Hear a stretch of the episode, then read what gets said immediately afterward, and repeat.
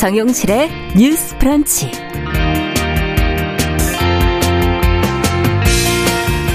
안녕하십니까 정용실입니다. 요즘 MZ 세대 행동 양식을 웃음의 소재로 삼는 코미디 프로그램이 인기를 끌고 있죠. 이런 웃음 코드를 즐기고 아, G세대는 정말 특이하구나 뭐 하는 생각하시는 분들이 많을 텐데요. 하지만 이를 바라보는 당사자들의 마음은 복잡하다고 하네요. 자, 아무리 코미디라고 하지만 희화화되고 또 납작하게 그려지는 자신들의 모습을 마냥 웃으며 볼 수는 없다고 하는데요. 자, 왜 그런지 오늘 주간 똑똑똑에서 이야기 들어보도록 하겠습니다. 네, 공동육아라는 말 들어보셨죠? 공동체에서 아이들의 돌봄, 교육을 함께 하면서 좋은 가치는 공유하고 부담은 나누는 대안적인 양육 방식인데요. 주로 바, 마을 방과 후 교실을 통해서 이루어지고 있습니다. 자, 그런데 이런 공동체 존재, 또 이곳의 선생님들의 노동에 대한 사회적 관심은 너무나 부족하다고 하는데요. 최근에 이들의 현실을 보여주는 다큐멘터리 나는 마을 방과 후 교사입니다라는 작품이 개봉이 됐습니다. 어떤 이야기가 담겨 있는지 오늘 초대석에서 다큐를 공동 연출한 황다은 감독을 만나서 이야기 들어보도록 하겠습니다. 자, 2월 3일 금요일 정용실의 뉴스 브런치 문을 엽니다.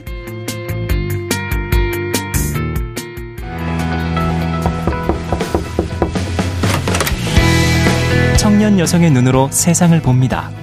정용실의 뉴스 브런치 주간 똑똑똑. 네, 금요일마다 저희가 주간 똑똑똑 준비하고 있습니다. 사회 현상에 대한 청년 세대 여성의 조금 다른 생각들 귀 기울여 들어보는 시간이죠. 자, 오늘도 두 분 모셨습니다. 계간홀로 이진송 편집장 어서 오세요. 안녕하세요. 네, 청소년 페미니스트 네트워크 위티의 최유경 활동가 어서 오세요. 네, 안녕하세요. 아, 요즘에 뭐 X세대, N세대에서 어 최근에는 뭐 MZ 세대라는 표현들을 이제 많이 쓰고 있는데 어 어떤 문화나 행동 양식 이런 것이 좀 다르다. 이제 그렇게 많이 얘기가 되고 있고 특히 MZ 세대의 그 문화 행동 양식을 웃음으로 푸는 콘텐츠가 요즘 인기예요. 어 어떤 건지 뭐 두 분께서도 주변에서 좀 보고 계신지 얘기를 좀 들어볼까요? 이진성 편집장께 먼저. 어, 네, 음. 대표적인 콘텐츠가 SNL 코리아에서 만드는 이제 MG 오피스라는 음. 코너인데요. 이건 이제 노동시장에 진입하게 된 이제 G세대 90년대 중반부터 2000년대 등 소반, 초반생들이 이제 회사 생활에서 어, 이들의 어떤 특징으로 인해서 세대적 네. 특징으로 인해서 일종의 문화 충격을 주는 음. 콘텐츠로 이제 꽁트의 형식을 취하고 있습니다. 아. 이 MG 세대 더 정확하게 말하면 이 지세대들은 신입사원인데요. 네. 업무 중에 에어팟을 작용을 하고 있거나 소통을 거부를 하거나 음. 좀 굉장히 개인주의적이고 좀 눈치가 없어서 음. 예를 들면 식당에 가는데 수저를 안 놓고 계속 앉아 있는다던가 하는 모습 등으로 사회성이 좀 떨어지는 캐릭터로 그려져서 웃음을 유발하는 아. 그런 소재로 쓰이고 있고요. 어떤 업무 지시가 있을 때 이제 소위 말하는 어 삼요, 제가요, 이걸요, 왜요라는 단어로 아, 요약되는 네.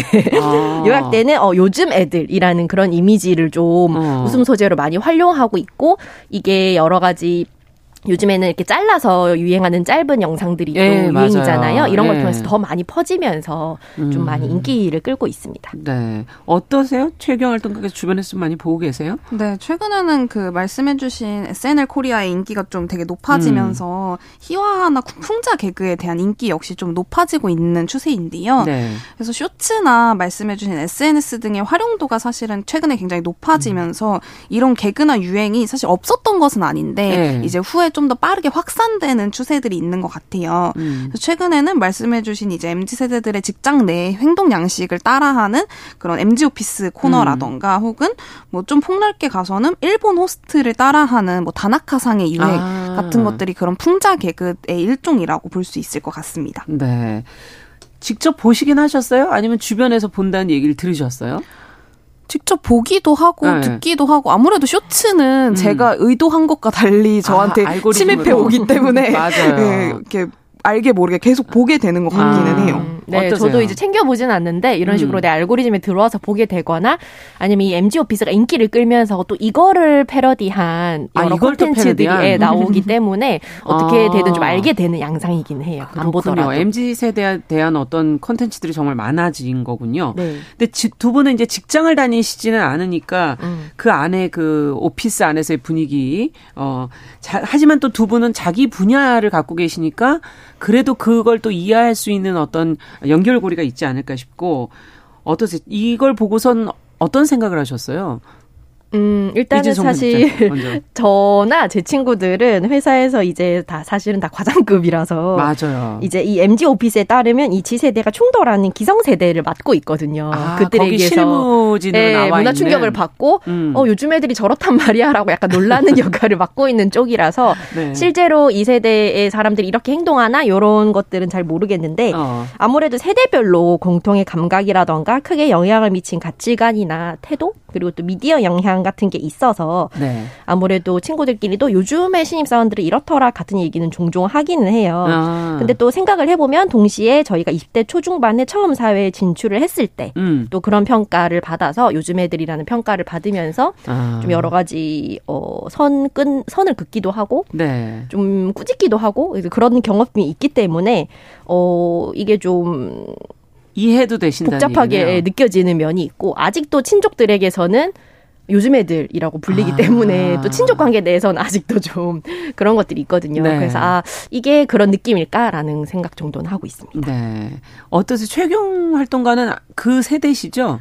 저는 근데 지금 오히려... 과장님 세대 이준성 편집장께서 네, 저는 오히려 저는 20대 초중반 정도니까 예. 사실 제 친구들은 뭐 일을 하고 있는 친구들도 있기는 한데 사실 대부분은 대학생들 아, 직 네, 아직 음. 대학생들이라서 사실은 그래서 저도 진송님 이야기 들으면서 좀 생각했던 거, 음. 아 사실 M과 Z를 함께 먹는 것이 가능한 일인가라는 생각도 좀 드는 거예요. 아 그것도 구분해야 네, 되네요. 밀레니얼과 Z 세대를 구분하는 네. 게좀 필요하지 않나? 이것을 하나 묶 묶어서 말할 수 있는 같은 세대라고 말할 수 있나? 라는 어. 생각도 좀 들고 선긋기 선긋기를 하시는데 아무래도 저는 아직 직장 생활을 경험해본 친구들이 많이 주변에 없으니까 네. 그럴 때 사실은 현실이 정말로 그런지는 잘 모르겠지만 네. 사실 그 MG 오피스를 보면 그 진송님이 말씀해주신 것처럼 뭐 회사 내에서 브이로그를 찍거나 음. 혹은 뭐 에어팟을 계속 끼고 음. 있거나 혹은 뭐 식당에 가서 숫자를 놓지 않거나 뭐 음. 뭐 이런 행동들을 하면서 이제 X세대인 상사들이 화를 참거나 혹은 음. 끝내 화를 내거나 뭐 음. 이런 장면들이 사실 계속 연출을 하는 건데 네. 근데 사실 저는 그, 그런 개그들을 보면서 별로 재미가 없는 거예요. 아 재미가 없으세요? 네네. 지민끼리의 지금 방송되는 네, 네. 굉장히 그러니까 사람들이 굉장히 많이 웃잖아요. 그걸 네. 보고 근데 실제로 그런지도 잘 모르겠고 아. 왜냐면 제 친구들은 오히려 직장 생활하는 친구들 얘기 들어보면 되게 눈치를 보거든요. 엄청나게 눈치를 많이 아. 보고 실제는 네네 그렇 그렇죠. 어쨌든 직장이라는 건 굉장히 수직적인 구조를 가지고 있기 때문에 아. 근데 오히려 굉장히 눈치를 보고 어떤 신입이라는 역할에 굉장히 충실해야 한다고 느끼고 음. 그런 어떤 광경들만 봐서 그런지 오히려 저렇게 과장돼서 이야기를 하는 게 사실은 어. 떤 현실을 좀 가리고 있지 않나라는 생각도 들고 그리고 애초에 제 또래의 어떤 사회 초년생들이나 여성들이 예. 결국에는 예. 어떤 웃음거리가 되는 거잖아요. 웃음거리의 음. 소재가 되는 거잖아요. 그렇죠. 근데 그럴 때 그걸 보고 있는 마음이 좀 마냥 편치만은 않다라는 아. 느낌이 좀 있습니다. 그러면은 너무 좀 과장됐다 지금 이런 지적도 해주셨는데 그럼 아예 반박을 한번 해보신다면 어떤 음. 부분에서 반박하고 싶다는 생각이 드세요? 네, 저는 근데 사실 뭔가 아예 아 그렇지 않아요라고 반박하고 싶진 않은 것 같고 음. mz 세대가 사실 그렇게 행동하지 않는다 뭐 에어팟을 끼지 않고 뭐 수저를 잘 놓고 뭐 이렇다라고 말하는 것이 이 좀 상황들의 근본적인 해결책은 음. 아닌 것 같아요. 음. 그래서 사실 오히려 mz 세대가 그렇게 행동하는 것이 좀 뭐가 그렇게 문제지? 혹은 아. 꼭 MZ 세대가 아니더라도 직장 내에서 그렇게 행동하는 것이 뭐가 문제지? 음. 라는 생각이 좀 들고 사실 각자의 좀 고유한 음. 행동 양식이라는 게 있잖아요. 네. 그럴 때 이것이 세대로만 나눠질 수도 없다라고 느끼기도 사람마다 하고. 차이가 나는데 그렇죠. 이건 마치 예. 약간 MBTI처럼 뭐, 뭐 ENFP는 음. 다 똑같아라고 말하는 것과 저한테는 크게 다르지 않은 느낌에 네. 가깝고 네. 그리고 특히 MZ 세대가 특유의 행동 양식을 가지는 것 자체를 사회에서 너무 좀 문제시하는 느낌도 아. 저는 받는 것 같아요. 네, 뭐가 도대체 문제? 이걸 이렇게까지 문제시할 거냐? 네, 개별 네, 네. 차이도 있는데 네, 네, 지금 이 말씀이신 거죠? 네, 이걸 어떻게 과장님께서는 받아들이니까 이진성 편집장님. 네, 사실 모든 예능이나 네. 캐릭터 그리고 음. 코미디라는 거는 재미를 위해서 과장되는 음. 측면이 있고 또 음. 극대화시키는 면이 있거든요. 그렇죠. 그거는 감안해서 보기 때문에 음. 일부러 현실적이지 않게 극단까지 밀어붙였다고 생각을 하지만 어, 유경님이 말씀해 주신 것처럼 이게 그렇게까지 문제인가? 아. 쇼로 만들어서 모두의 웃음거리로 만들 만큼이라는 어. 생각이 들면서 이게 기획 단계에서부터 예. 순전히 어, 소위 말하는 개념 없는 신입을 욕하고 싶은 사람들을 위해서 만들어진 아. 자 마음껏 욕하세요 하고 바치는 프로그램이라는 의도가 좀 느껴져서 음, 기획 의도가 네, 저로서는 코미디로서는 좀 재미가 없다라는 생각이 좀 듭니다. 아 그렇군요. 지금 이게 세대마다 느끼는 게 다르구나 하는 걸 또 다시 한번 느끼면서 어, 어떤 신문 그 사설을 보다 보니까 이 사실 그 기존의 세대들이 신입사원인 MZ 세대를 받으면서 어, 어떻게 해야 할지를 몰라서 처음에 당황하기도 하고 눈치도 좀 보고 그러다가 지금 이런 M, 어, MZ 세대에 관련된 이, 어, 이런, 어, 콘텐츠들이 나오기 시작하니까 일종의 그것을 어, 우리도 좀 해소하는 그런 측면, 음. 앞서 얘기해 주신 것처럼 그 기획 의도가 그런 것일 수도 있겠다. 그런 해소의 목적도 있겠다는 생각은 들긴 하거든요. 음. 어떠세요? 이 젊은 세대를 때로는 희화화하기도 하고 때로는 그게 웃음거리가 되기도 하고 음. 그 부분을 조금 더 들어가서 생각해 보죠. 어, 네. 우선은 음. 제 먼저 좀 짚고 넘어가고 싶은 거는 한 세대의 상대적 특징을 가지고 음. 어, 정의를 내리는 거에 대해서 좀 주, 조심해야 될것두 가지가 있는데 첫 번째는 모두가 알고 있는 일반화의 음. 오류고요. 한 연령이나 성별 집단 내에서 어떤 화부 집단이나 개개인이 그 일반적인 특성을 공유하지 않을 수도 있는 거죠. 예를 그렇죠. 들면 뭐 당연히 모두가 에어팟을 끼지 않고 네. 예, 그런 것들인데 이제 지세대는 일할 때 에어팟을 끼더라 이런 음. 것들이 이제 일반화의 오류고 둘째는 특별함의 오류인데 한 세대에 특별한 점이 없는데도 특별함을 부여하는 아. 거예요. 사실 20세에서 34세 연령 집단은 누구나 그 사회 의 어떤 특정 경향을 따라가는 그렇죠. 그런 특징이 있는데 예. 그것을 어떤 세대의 특징이다.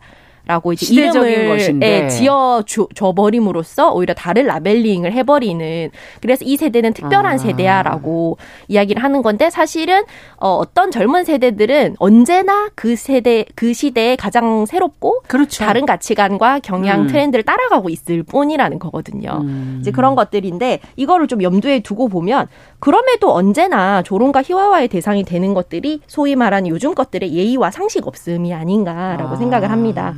어, 보통 중장년층의 특성이 엄마 아빠 등 가족 내 역할로 일반화돼서 요즘에 공감용 개그 소재로 많이 쓰이고 있고 예. 부장님 개그나 라떼의 정도라면 음. 젊은 세대의 행동 하나하나는 그저 자신들은 그렇게 하지 않았기 때문에 자신들이 젊을 때는 그렇지 않았기 때문에 음. 웃음거리가 된다고 생각을 하는데요. 음. 하지만 시대가 바뀌고 문화와 문물이 바뀌니까 당연히 태도나 가치관 뭐 이런 것들은 다 달라질 수밖에 없죠. 음. 그런데 그게 웃긴가라는 생각 질문을 다시 던져볼 수 있거든요. 네. 어르신들이 키오스크를 사용하지 못해서 헤매는 모습은 짠하고 음. 젊은 세대가 처음 경험하는 회사 생활에서 배운 적 없는 의전을 것들. 가지고 음. 헤매 그 잘 이행하지 못하는 거는 예의가 없고 우스운 일인가 아. 이렇게 또 생각을 해볼 수도 있는 거죠. 네.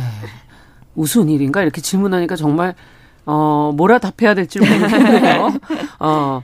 지금 일반화의 오류라든지 어떤 특별함의 오류, 그 젊은 세대들은 한 시대를 반영하는 건데 우리가 그것을 너무 그 세대의 특징으로 생각하는 건 아닌가. 어떻게 보세요? 이 부분에 할 말이 많으실 것 같은데 최유경 활동가. 네, 사실은 코미디라는 것이 기본적으로 주의해야 할 건 풍자나 음. 희화화 같은 것들에 대한 굉장히 좀 조심해야 될 부분들이 있는 것 같은데요. 음. 일단 풍자와 희화화는 권력자나 기득권에게 하는 것이지 사실 사회적 소수자에게 하는 게 아니거든요. 아. 그래서 사회적 소수자에게 향하는 풍자나 어떤 웃음거리는 결국에는 폭력일 수밖에 없다. 폭력의 재생산일 수밖에 없다. 어. 라는 생각이 좀 우선적으로는 들고요. 네. 예컨대 사실 빈곤계층이나 미국 흑인들 사이에서 이제 소위 슬랭이라고 하는 비속어 같은 것들이 널리 쓰이고 음. 뭐 대부분의 청소년들 역시 여러 어떤 공식적인 논의나 결정에서 배제되고 발언할 기회가 존중받는 경험도 갖지 못하는데요. 음. 그리고 어떤 청소년들은 비청소년들과 평등하게 소통할 기회도 적고 뭐 공식적인 자리에서 어떤 우리가 소위 말하는 고급진 언어를 음. 쓸 일도 별로 없고 사실 학교에 갇혀서 거리에서나 청소년 청소년끼리만 지낼 일이 많은데 그렇죠. 이처럼 사회적 소수자인 청소년들 사이에서 어떤 비청소년들 사이에 주류적 문화와는 좀 다른 문화가 만들어지는 건좀 음. 당연하잖아요. 네. 그런데 어떤 최근에 MZ 세대의 행동 양식 역시 좀 마찬가지인 것 같아요. 음. 그래서 꼭 MZ 진홍님 말씀해주신 것처럼 꼭 MZ 세대라고 해서 음. 뭐 다른 것도 아닐 뿐더러 뭐 다르다고 해서 문제가 될 일도 아니다. 음. 그래서 저는 사실 SNL 보면서는 어떤 에어팟 끼고 일하는 신입 사원에게 네. 화를 내는 X 세대 선배 사원을 보면서 음. 이렇게 막그 MZ 세대 사원이 막 이렇게 얘기를 해요. 어, 난 저는 이렇게 일해야 능률이 올라간다라고 음. 이야기를 하는데 근데 저는 그 말이 틀렸나?라는 생각이 좀 들거든요. 아. 그게 뭔가 엄청나게 잘못한 사회, 건가? 네, 잘못한 건가?라는 생각이 들고 뭐 일할 때 능률이 올라간다면 음. 그리고 꼭 능률이 올라가지 않더라도 어떤 사, 직장 내에서 개인의 방식이 있다면 그걸 좀 존중해 줄 수도 있는 것 음. 아닌가라는 생각이 드는 거예요. 그럴 네. 때 에어팟 끼고 일하는 게 그렇게까지 화를 낼 일인가 싶은 아. 거죠. 그래서 오히려 사실 모두가 획일적인 같은 규율과 기준 아래에 음. 수능해야 한다. 뭐 에어팟을 끼지 않고 음. 뭔가 막내가 숙수저를 놔야 되고 음. 뭐 그런 어떤 게 사실 그런 사회적 보이지 질서. 않는 뭔가가 있는 거죠. 룰이. 네네. 그럴 때 음. 규율과 권력 음. 관계와 이런 것들에 오히려 어린 사람들이 수능해야 한다라는 그 음. 사회적 질서 자체가 좀 문제이지 않나라는 아. 생각이 듭니다. 여러 가지 지금 문제점을 지적을 해주셨어요. 이 안에 이제 앞서 코미디라는 것 자체가 원래는 풍자 희화화를 위를 향해서 권력을 향해서 해야 하는 것인데 지금 반대로 소수자를 향해서 한다는 건 이건 폭력이 될 수가 있다. 주의, 주의해야 된다라는 지금 지적도 해주셨고 일하는 방식이나 이런 것들의 그 어떤 개인적인 차이들이 다 있을 수 음. 있는 것인데 이것을 하나의 어떤 룰로 만들어 놓고 보이지 않는 룰을 지켜야 하는 것으로 하는 것도 너무 일방적이지 않느냐 이런 지금 지적을 해주셨어요. 어떻게 보십니까? 어, 현실에서도 좀 음. 비웃어도 되는 존재, 그렇게 해서 아무런 제재를 받거나 불이익을 받지 않는, 음. 즉, 좀 놀리기 좋은 안전한 대상을 타이팅한다는 생각이 음. 들었고, 아. 이것이 저는, 어, 괴롭힘, 그러니까 약간 이지배, 뭐 이런 아. 구조와 뭐가 다른가라는 생각을 좀 하고 사회적인. 있거든요. 예. 예전에는 이런 대상이 꼰대 상사나 휠체어를 탄 회장님, 같은 대상이었다면 음. 이제는 좀 오히려 퇴보했다는 생각이 들면서도 이런 건 사실 역사적으로도 오래됐거든요. 1920년대, 30년대에는 네. 모던 걸들이 사치스럽고 허영심이 심하다라고 조롱하고 놀리는 사설이나 사파, 만화가 신문에 매일같이 실렸고요. 아. 1950년대, 60년대에는 미국 문화가 수입이 되면서 이를 향유하는 여성들을 음. 굉장히 뭐 허영이 심하다.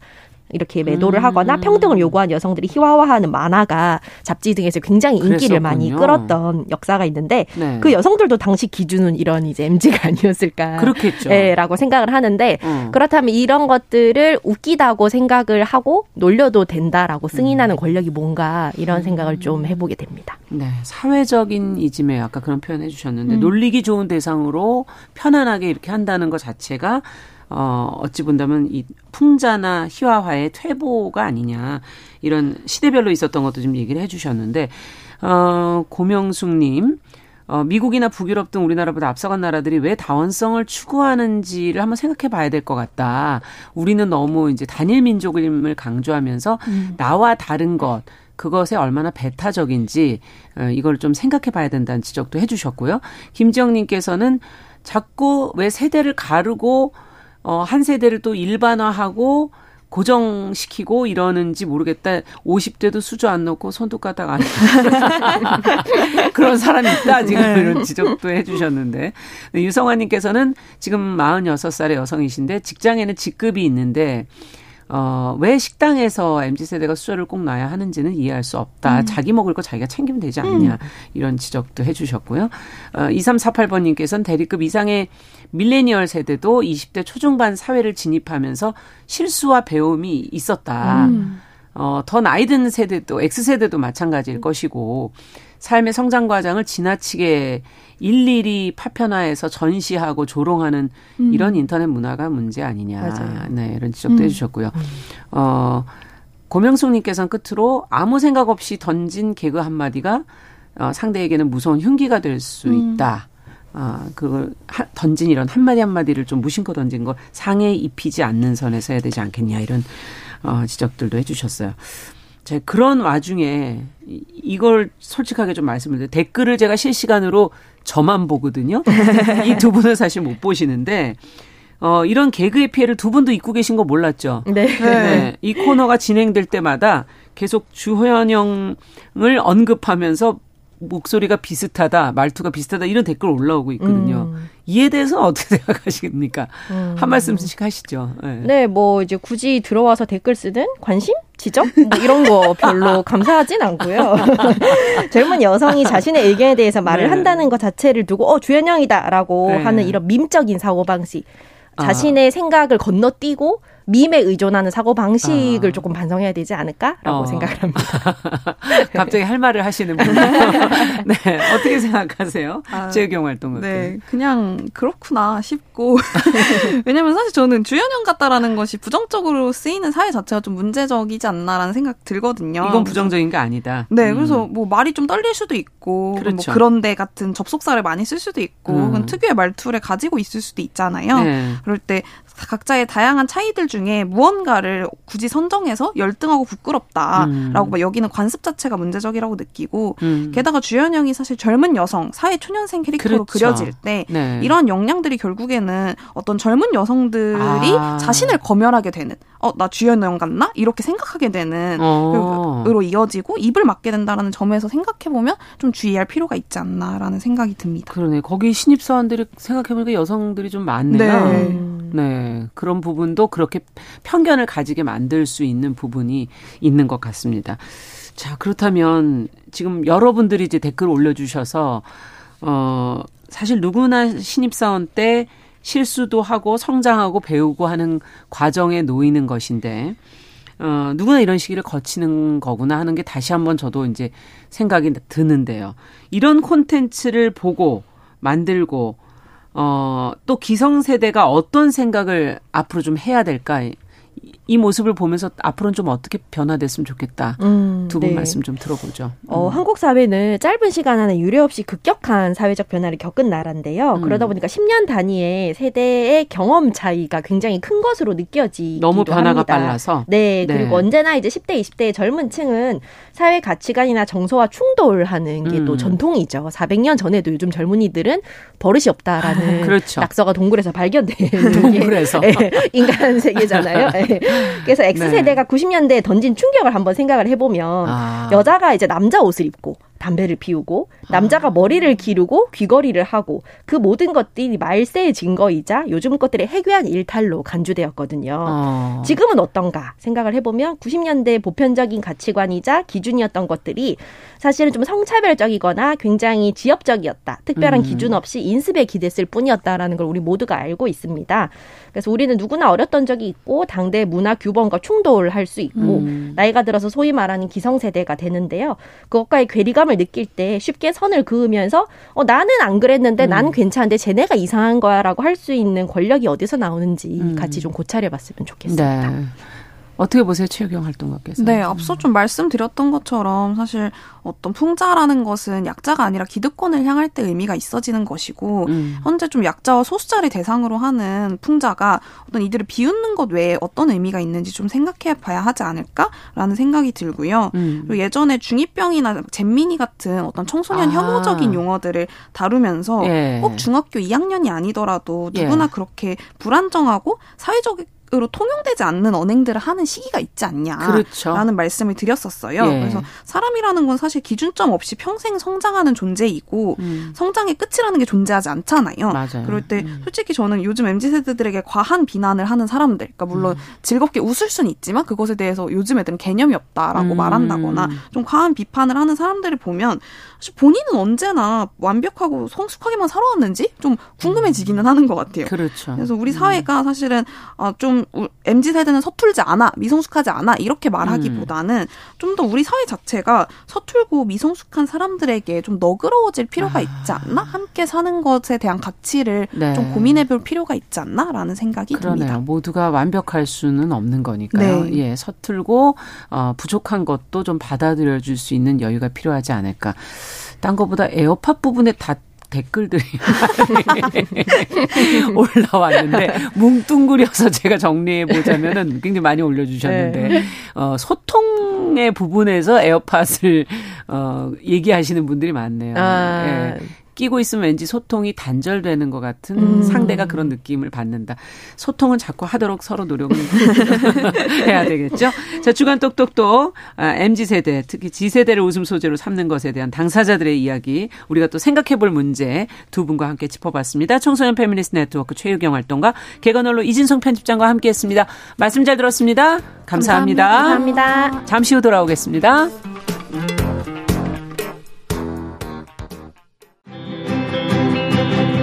남성의 입장에서 여성의 입장을 이해하는 그래서 사실 이 역지사지의 태도가 한국 사회로 지금 필요한 것이 아닌가.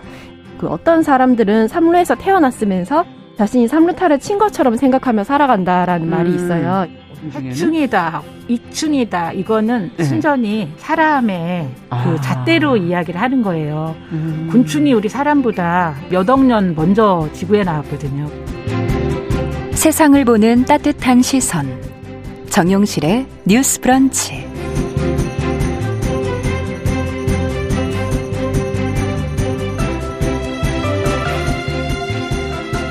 네, 정유실의 뉴스 브런치 듣고 계신 지금 시각 11시 31분입니다. 저희 금요일에는 항상 다양한 분야에서 활약하는 여성들 만나보는 초대석 시간 준비하고 있습니다.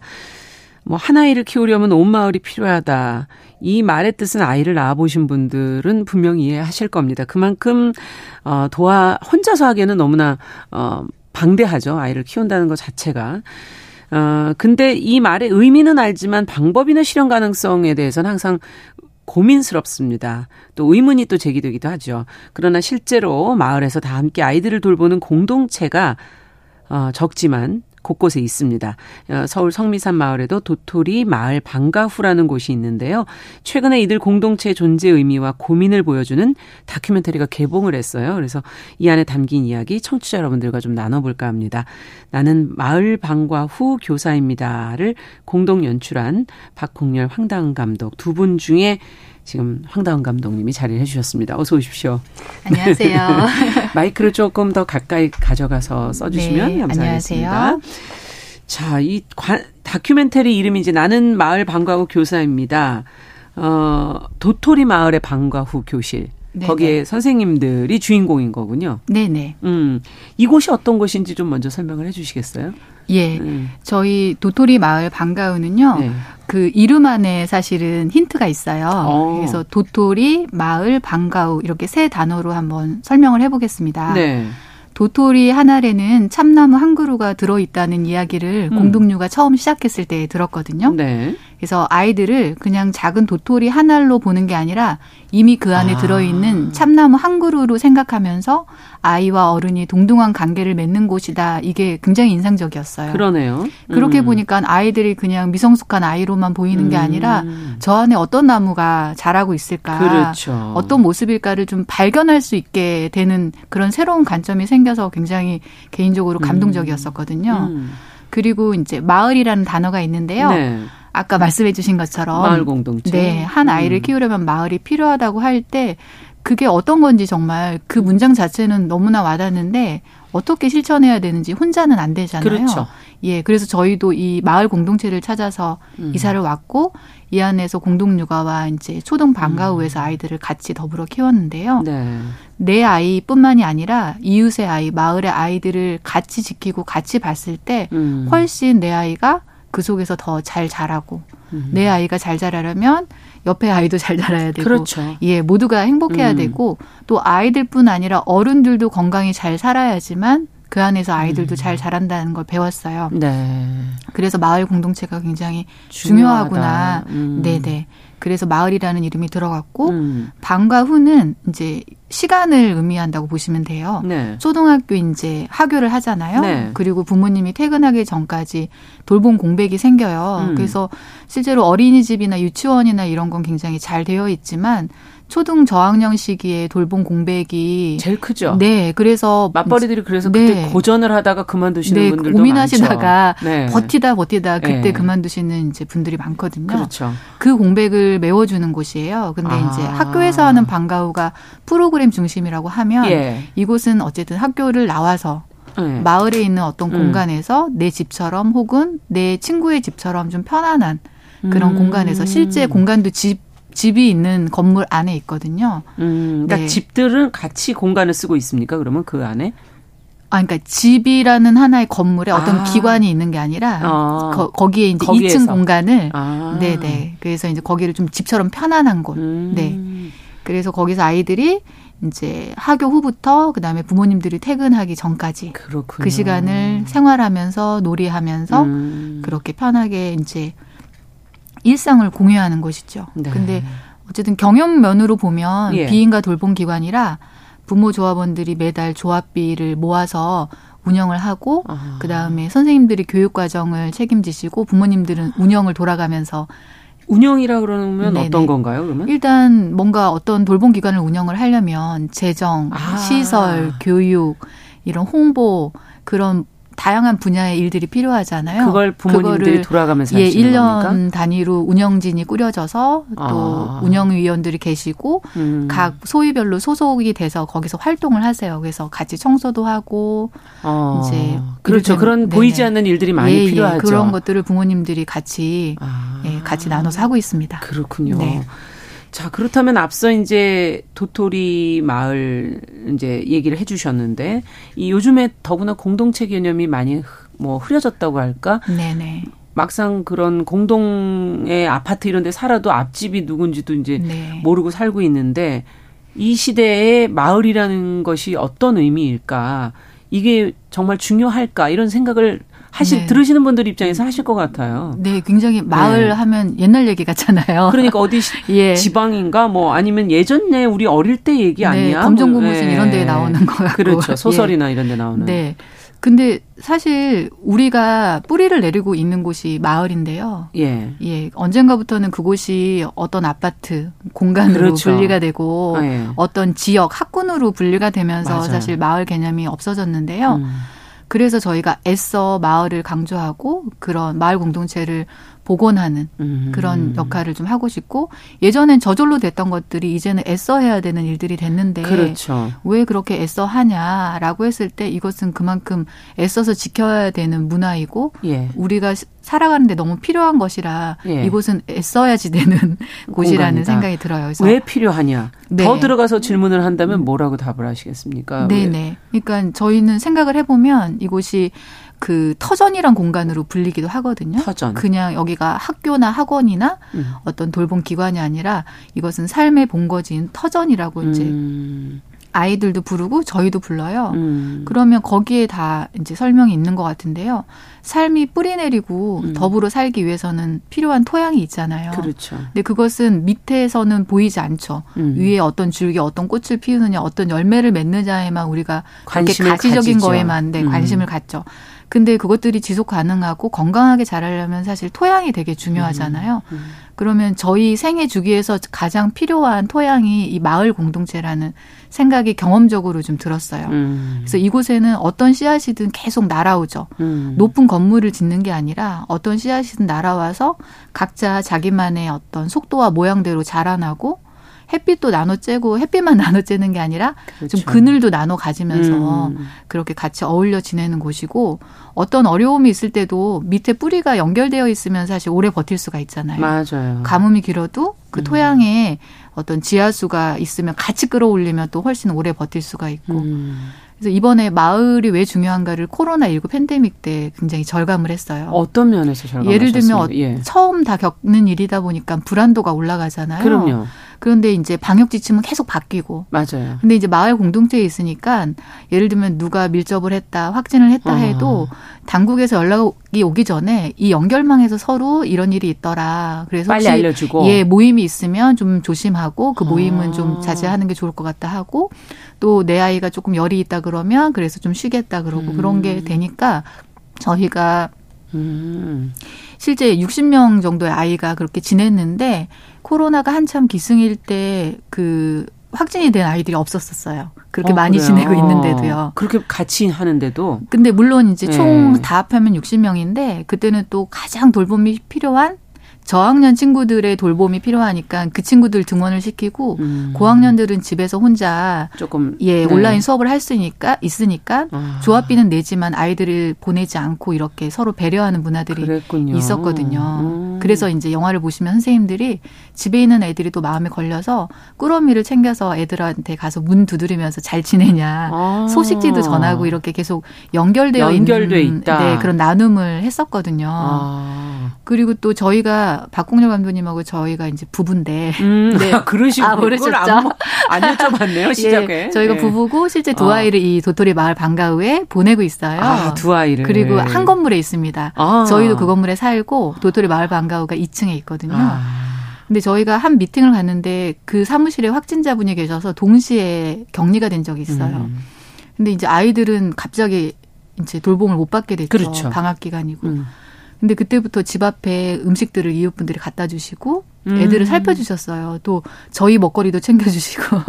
아, 네. 그 원래 국가가 막 해주고 그랬었잖아요. 예, 국가에서도 물론 막. 보내주시죠. 근데, 아, 근데 더 먼저 다르죠. 왜냐하면 그거는 이제 과정을 거쳐서 오잖아요. 네. 그리고 아이들은 또 이제 결과가 나올 때까지는 집에 묶여 있으니까 맞아요. 당장 음식을 해 먹을 수가 없는데 바로 이제 챙겨주시고 아. 이러면서 애들도 공동체라는 단어가 뭔지도 모를 텐데도 아 공동체 참 좋은 거구나 그러더라고요. 느꼈군요. 네네. 어 그냥 바로 옆에 있으니까 네. 무엇에 손길이 돌봄의 손길이 오기도 전에 네네. 그냥 먼저 네 누군, 바로 가, 소식이 전해지고 예, 곁을 예, 그렇게 나누는 챙겨주고 예. 그러면서 굉장히 저희가 심리적인 아, 안정감을 얻더라고요. 그 그러네요. 그 시국에도. 어. 네.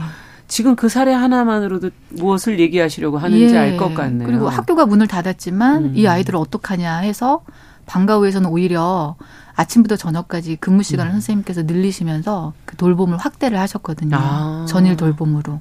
그렇군요. 네네.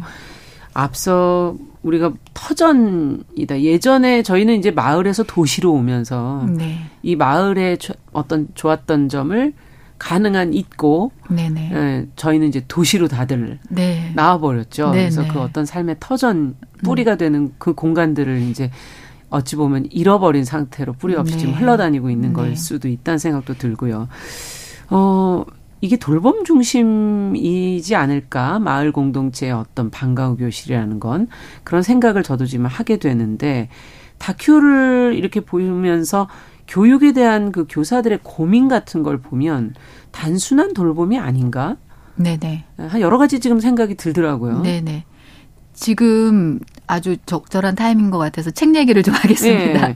저희가 음. 선생님들이 이곳에서 어떤 일을 하시는지를 저희는 이제 겪어봐서 너무 잘 알고 있는데요. 저희, 저희는 모르죠. 네. 밖에서는. 근데 네. 저희만 알고 있더라고요. 어. 그래서 선생님들이 당신들의 직업을 설명하기가 가족분들한테도 너무 어렵고 아. 부모님들도 아들이 무슨 일 하냐라는 질문을 받기가 제일 어렵다고 하셨어요. 어. 네. 근데 그 부모님들께서 이 영화를 보시고 우리 아이들이 어떤 일을 하는지 정확히 알게 됐다. 음. 또 이제 자녀분들도 엄마가 어떤 일을 하는지 정확히 음. 알게 됐다 하면서 감사하다는 말씀을 해주셨는데 네. 그 일이 참 설명하기가 어려운 일이라서 저희가 영화를 만들어서 설명을 하고 또 동시에 책을 선생님들한테 글을 받아서 음. 책으로 엮어서 이제 책으로도 또 설명을 하고 그렇군요. 네 그렇게 시작을 했어요 두 가지를 음, 동시에. 동시에. 네 그래서 영화가 개봉하는 날 책도 출간이 됐거든요. 음. 책 제목은 아이들 나라의 어른들 세계입니다. 음. 실제로 출연하시는 선생님들 어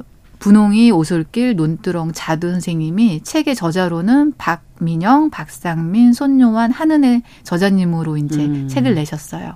그 안에서는 본명으로 안 부르시나 보죠? 예, 저희는 별명으로 부릅니다. 어. 네, 어떤 직업, 나이랑 상관없이 정말 친구처럼. 아, 네, 아이들이 굉장히 친근해하겠군요. 그러면 네, 네, 네. 오솔길 선생님. 네, 네. 선생님이란 단어도 안 붙이고요. 안 그냥 오솔길, 논두렁. 어. 어, 오늘은 뭐 해? 이런 식으로 아. 정말 동등한 관계로. 그렇군요. 네. 그래서 이 책을 보시면 그리고 영화를 보시면 이 안에서 돌봄과 교육이 분리되지 않고 음. 얼마나 서로 연대하고 상호 보완적으로 필수 불가결하게 연결되어 있는지를 음. 확인을 하실 수가 있는데요. 지금 교육 네네. 현장에서 이게 문제잖아요. 화두고. 네, 이게 또 분리가 될 수가 없는데. 왜 분리가 될 수가 없는 왜냐하면 아이들이 돌봄 안에서 안정적인 관계, 평등한 관계를 가지고 있을 때그 음. 그 안에서 우리가 애써 교과서라든지 책을 통해서 애써 구하는 관계 교육, 생활 교육 음. 이런 어떤 다양성 교육이나 이런 것들이 이 관계 안에서 이루어지는데요. 관계는 생활 속에서 지내야지만 되는 거잖아요. 그렇죠. 네 네. 그리고 이 돌봄이 어른이 아이에게만 행해지는 게 아니라 아이들도 어른을 돌보고 음. 네 그러는 게 이 안에서 어우러지거든요. 아, 그러니까 아, 일방적으로 받는 것이 아니다. 네네. 선생님들도 실제로 아이들이 하는 말들에서 엄청 철학적인 어떤 메시지를 받기도 음. 하고 공감도 받고 응원도 받고 그러신다고 음. 해요. 네. 네. 그래서 선생님들께서 하시는 이제 말씀 중에 관객과의 대화에서 저희도 새롭게 듣는 것들이 있는데 오솔길 선생님께서 하신 음. 말씀인데 교육은 돌봄을 전제로 하지 않을 때는 네 제대로 설명되기가 어렵고 그러네요. 어렵다라고 말씀을 하신 게 이 안에 사실은 모든 돌봄이 아. 있는 거죠. 우리가 가정 교육이 중요하다는 말도 사실은 돌봄 돌봄인 거죠. 그렇죠. 생활인 거고. 네. 네. 그 안에 관계, 그다음에 습관. 애들이 설거지도 음. 하고 나중에 반찬도 만들어서 나눠 먹기도 마을에 하고. 계신 어르신들께 반찬 나눔도 해요. 아. 그리고 그 어르신들 중에 갑자기 좀 돌아가신 분들도 계셔서 음. 저희가 아이들과 같이 그분들을 애도하는 시간도 갖고 그리고 선생님들이 또 책 모임을 통해서 스터디도 하시는데 이번에는 어떤 죽음에 관련된 책 모임을 해서 공부를 하시겠다고 하더라고요. 예. 그런 이제 사건이 알, 있었으니까 한번 그 문제를 들여다보는 네, 거죠. 그래서 아이들과도 그런 얘기를 좀 하고 싶고 그러니까 아. 이렇게 일상 안에서 저절로 배움이 일어나고 교육이 연결되기 때문에 아. 이 안에서 사실 아무것도 안 하고 있는 것처럼 보이지만 실제로 코로나 때는 바깥을 못 나갔잖아요. 그렇죠. 그리고 10명 이상 모이면 안 되는 시기라 음. 애들 데리고 바깥에 나가면 좀 눈치 눈총도 받고 그러셨다고 해요. 음. 그러니까 놀 수 있는 곳이 그 터전 밑에 주차장이거나 동네의 작은 산밖에는 허용이 안 됐고 그래서 영화 속에서는 정말 더 많은 일은 선생 일을 선생님들이 교육 과정에서 하고 계시는데 근데 이것이 프로그램으로 이름 붙여지지 않았을 뿐 음. 굉장히 많은 활동을 하고 계시거든요. 근데 이제 영화 속에서는 정말 코로나 때문에 할 수 있는 게 없고 한정적인 해오던 음. 것도 못 하고 음. 그래서 매일매일 긴 회의를 하셨던 거예요. 음. 이 안에서 또 우리가 무엇을 배울 수 있을까? 음. 아이들과 또 어떻게 이곳에서 지낼 수 있을까? 음. 세상은 멈췄지만 애들은 애들의 성장은 멈추지 않잖아요. 그럼요. 네. 어. 그래서 더 많은 고민을 하는 게 영화 속에 담겨 있고 그 음. 어려운 시기에 전일 근무를 하시면서 또 한 달에 한 번씩 글을 마감을 하셨거든요. 야. 예, 그러니까 책 속에도 다 이 안에서 어떤 마음으로 아이들과 지내고 음. 그 돌봄과 교육이 어떻게 연결되는지 그런 내용들이 있어서 꼭 같이 좀 그러네요. 만나보셨으면 합니다. 한번 아, 들여다 보시면서 네. 우리 사회가 지금 이제 돌봄과 교육을 떼어놨기 때문에 네네. 그것이 가져오는 문제들 음. 그리고 다시 지금 이거를 어떻게 합칠 것이냐에 대한 또 여러 가지 갈등들 네. 이런 근본적인 부분을 좀 고민해 볼 필요가 있을 네네. 것 같습니다. 어, 궁금해지네요. 이 도토리 마을 네. 방과후 교실에 그러면 교육은 어떻게 할까? 네, 어, 책에 다 이게, 있습니다. 이게 엄마의 입장에서 예. 다다 알 수는 없지만 책을 네. 읽으시고, 네, 네. 근데 그래도 일부 지향하는 어, 방향이라든가 예. 방식이라든가 음. 이런 건 좀 알고 싶네요. 네.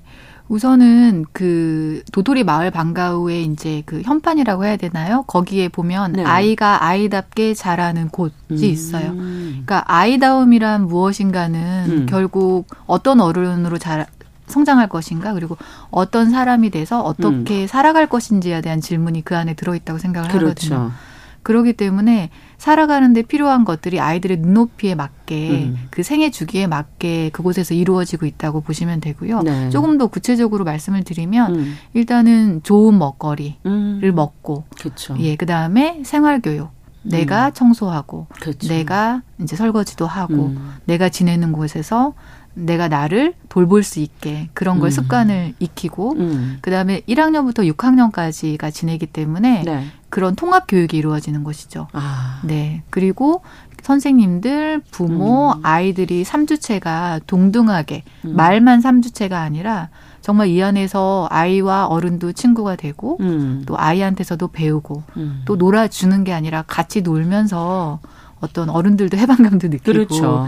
예 음. 새로운 관계 맺음을 하고 있거든요. 음. 그래서 이제 놀이가 굉장히 중요하고 놀이가 중요하고 네 그래서 음. 놀이 생활 관계 교육 이런 것들이 되게 음. 중요한 키워드고요. 네. 그래서 이게 어떤 공교육과의 차이라기보다 음. 사실은 가정과 학교에서 다 같이 하는 것들이죠. 음. 학교도 그 교육의 삼주체가 같이 이제 어떤 시, 같이 실현을 하는 그렇죠. 곳이고요. 근데 음. 안타깝게도 입시 경쟁의 그런 교육 환경 안에서 또 저녁이 없는 삶의 삶 때문에 가정과 학교에서 미처 챙기지 못하는 그런 것들을 이 마을 방과후에서 보완하는 역할을 음. 하신다고 보면 돼요. 그리고 이게 각 가정마다 개인적으로 보완하기에는 한계가 있잖아요. 그런데 그렇죠. 이게 음. 이렇게 같이 하다 보면은 내가 부족한 것도 다른 채워지고. 어른이 채워주기도 음. 하고 또 같이 지내는 아이들이 스스로 채워가기도 하고 음. 그래서 덜 힘들거죠. 이제 하나씩 들려면 힘든데 나누어서 같이 맞아요. 드니까 음. 네 음. 그래서 이 안에서는 그런 것들이 이루어지고 있고 그다음에 어쨌든 평등하게 음. 같이 서로에게 배우고 같이 성장하는 곳이다. 음. 네, 그렇게 생각해 주시면 됩니다. 네. 일단 저는 다른 것보다 자기 아이들이 자기 스스로를 돌볼 수 있게 네 한다는 것도 굉장히 참 중요한 교육이 아닌가 이런 생각이 드는데 네. 그러면 아이들은 어떨까요? 이제 어른들의 시선에서 음. 볼때 그렇다면 네네. 실제 아이들은 어떤 생각을 갖고 있을까요? 그 아이들은 자라나는 동안 내가 어떤 아이로 자라는지 생각을 이제 못 하듯이 네. 이제 오히려 졸업했을 때 아. 이곳이 어떤 곳인지를 말로 설명하지 않더라도 이제 부르지 않아도 아이들이 졸업했는데 나 간식 줘 하고 찾아오고 그냥 이제 근처에서 놀다가 생각나서 선생님 찾아오고 음. 또 애들이 이 안에서 무슨 행사가 있다 그러면 다 와요. 그래서 음. 중학교 생활은 어떻게 한다라고 얘기해 주는 선배들이 시간이 있으면 그렇겠군요. 다 오고요. 그다음에 이번에 코로나 때문에 못 가던 목고지 그러니까 이제 단합대라고 보시면 아. 되거든요. 그런 거를 3년 만에 갔는데 졸업한 친구들이 20명이 왔어요. 근데 20명이면 너무 많은 거 아니에요? 엄청. 네. 이게 1박 2일이라서 네. 네, 이제 좀 뭐 이제 근거리지만 차로 음. 이동해야 되는 거리인데 이제 6년간 지냈으니까 이웃 어른들하고도 친하잖아요. 그렇죠. 그러니까 전화해서 예를 들면 저는 하수오고 저 박홍렬 감독님 오가피 별명인데요. 네. 하수 오가피 우리 갈 건데 차 좀 태워줘. 아. 카풀을 요청해서 이제 가서 초등학교 1학년부터 중3까지 애들이 피구를 아. 했어요. 아. 네. 근데 피구를 한다 그래서 1학년 애들 져주는 게 아니라 예. 이제 이기, 이기기 위해서 하지만 살살 던지면서 기필코 지지 않는 피구를 하는 이제 졸업생들의 굉장히 묘한 피구네요. 네, 네, 되게 아름다운 그런 네. 모습이었고요. 그래서 음. 굉장히 어, 정말 애들에게 마을이 생겼고 음. 되게 좋은 어른과 굉장히 따뜻한 관계를 맺었구나. 그렇구나. 그것만으로도 되게 충분하다는 생각이 듭니다. 네. 지금 이제 다큐에서 음. 이제 담으려고 하는 게 그 선생님들의 모습인데 네. 직업적 정체성이 아까 이제 혼란스럽게 네. 밖에서 느끼시는 분들이 네. 있다는 것도 이제 얘기를 해주셨고 전문성이 인정받지 못한다. 어, 이들의 고민 특히 어떤 점을 좀 드러내고 싶으셨어요? 이 선생님들의 고민 중에. 네네. 그 선생님들께서 저희는 가까이서 지켜봤기 때문에 한 개인으로서나 음. 그 다음에 직업적으로나 어쨌든 이런 마을 공동체의 한 분으로서나 굉장히 존경하고 음. 그분들의 가치나 이런 것이 얼마나 소중한지를 알고 있는데요. 네. 등장빛이 어둡다고 이분들이 현실적으로 어떤 어려움이 있는지는 미처 몰랐었죠. 그 어려움들을 저희가 자세히 알았을 때그 음. 그 다음에 감정도 생기고 다음에 어떤 움직임도 생길 수 있는 것 같아요. 그렇죠. 이제 자세히 알게 된 계기가 있었는데요. 일단 선생님들이 직업을 설명하기가 너무 힘드시다. 음. 직업란에 표시할 수 있는 항목이 없어서 기타로 해야 된다. 음. 그리고 비인가기 때문에 그런 겁니까? 예, 예, 예. 어. 그래서 뭐 사회복지사로도 체크가 안 되고 다른 것으로도 안 되는 어. 거죠. 그렇기 때문에 이곳에서 10년을 일해도 단 하루의 경력이 인정이 되지가 않는 거예요. 음. 그러면 이 여기서의 경력이 인정이 안 되기 때문에 계속 일해도 지속 가능성이 없는 그러네. 거고 또 다른 곳으로 가고 싶지 않아도 가야지 되, 나라는 또 고민이 생기고 예 지속한 어떤 삶을 위해서 음. 그랬을 때 그러면 더 경력이 쌓이기 전에 그럼 그만둬야 음. 되나 이런 고민들이 생기고 떠나고 싶지 않지만 떠나야 되는 고민을 또 해야 되고 음. 또 실제 경영난 때문에 출산율 감소와 또 이런 맞아요. 비인가라 지원이 안 돼서 경영난 때문에 문을 닫는 곳이 많이 생기고 있거든요. 어. 그러면 이것도 지금은 그래도 괜찮지만. 비교적 안정적, 안정적이지만 이게 영원할 수 없다라고 하면 어. 대책을 세워야 되고 이런 고민들을 할 수밖에 없는 현실이라는 걸 알게 됐죠. 그래서 목소리를 내자. 그래서 어, 보이지 않는 이런 노동을 음. 하시는 분들이 코로나 시국에 훨씬 더 소중하고 이 사회를 음. 유지시키는 되게 필수 노동자분들이라는 음. 걸 알게 됐잖아요. 근데 저희 선생님들도 그랬구나. 음. 저희만 알았지 세상은 몰랐구나. 그렇군요. 그래서 좀 알려야 되겠다. 음. 그리고 어떤 사회적인 지원이 한꺼번에 다 열리진 못하더라도 서서히. 부분 부분 좀 네. 열렸으면 좋겠다. 하는 게 바람이시군요. 네네. 그래서 그럼 많이 떠나셨어요, 선생님들이? 저희 도토리 마을 방과후 안에서도 네. 아이들이 많은 선생님을 떠나 보냈죠. 떠나 보냈군요. 네, 경력이 네. 많은 분은 또 경력이 많은 대로 고민이셔서. 그러면 떠난 분들은 지금 뭘 하고 계십니까? 예, 지금 영화 속에 나오는 분들도 음. 떠난 선생님들이 계신데 좀 스포일러일 수 있지만 그래도 음. 이제 말씀을 드려 보면 그 논두렁 선생님께서 음. 이제 이 일이 너무 좋고 계속 음. 아이들 곁에 있고 싶지만 저 계속 이 일을 하면 장가 못 갈 것 같아요 하셨거든요. 장가 못 네. 네. 이제 서른도 넘었고 네. 장가도 가야 되고 또 음. 아이도 출산하고 키워야 되는데 음. 이 월급 또 그다음에 그렇죠. 어쨌든 경력 인정 안 돼서 음. 호봉이 인정이 안 되고 이러면은 정말 어렵다라는 말씀을 하셨는데 그 영화 속에 나오는 6학년들을 졸업을 시키시고 그 음. 그 6학년은 1학년 때부터 봐온 친구들이거든요. 그렇군요. 그래서 내 아이를 마치 졸업시키듯이 음. 그게 졸업을 시키시고 이제 그만두셨는데 그분은 지금 사회복지사로 근무를 아. 하고 계세요. 그래서 실제로 호봉을 전혀 인정을 받지 못하고 20대에 예, 사, 처음 시작하시는 사회 초년생과 같은 호봉으로 시작을 하세요. 그건 좀 씁쓸하지만 그래도 이곳에서 경험했던 동료 교사와 음. 또 마을 공동체 안에서 배운 것들, 경험 한 것들로 그렇죠. 그곳에서 굉장히 놀이 전문 아, 선생님으로, 선생님으로. 엄청나게 음. 활발히 활동을 하고 계시고 그다음에 이제 분홍현 선생님은 음. 대안학교에서 이제 올해 계시고. 이제 얼마 전부터 근무를 하고 계시고요. 그렇군요. 예, 오솔길 자돈 선생님은 지금 도토리 마을 방과후에서 음. 근무하시고 오솔길 선생님은 음. 전국 초등 마을 방과후 대표 교사를 올해 맡아서 예, 큰 네, 임무를 맡으셨습니다. 시간이 이제 한 30초 남았는데. 어, 네. 네. 마을 방과후에 대한 지원이 필요하다 앞서 그런 얘기 해 주셨거든요. 어떤 게 구체적으로 필요하다고 느끼시는지를 끝으로 듣고 마무리하죠. 네. 음. 지금 계속 말씀드렸듯이 음. 그 이곳에 다양한 돌봄의 기관, 음. 다양한 돌봄의 형태들이 그 자체로 좀 인정을 받았으면 좋겠다. 음. 아이들이 다양하듯이 돌봄 기관도 굉장히 다양하게 그렇죠. 자리 잡고 있거든요. 근데 어떤 시스템에 들어와 있지 않다는 이유로 음. 비인가라는 이유로 전혀 지원이 되고 있지 않아서 음. 애써 새로운 걸 만드는데 예산이 투입되기보다는 네. 이미 안정적으로 유의미한 그런 음. 경험들을 쌓고 있는 곳에 지원을 네, 지원이 있었으면 좋겠습니다. 그게 돌봄에 대한 우리 사회의 태도가 아닌가 변화가 필요할 것 같습니다. 나는 마을 방과후 교사입니다. 다큐멘터리 공동 연출자인 황다은 감독님과 이야기 나눠봤습니다. 말씀 잘 들었습니다. 감사합니다. 저희도 인사드립니다. 안녕히 계십시오.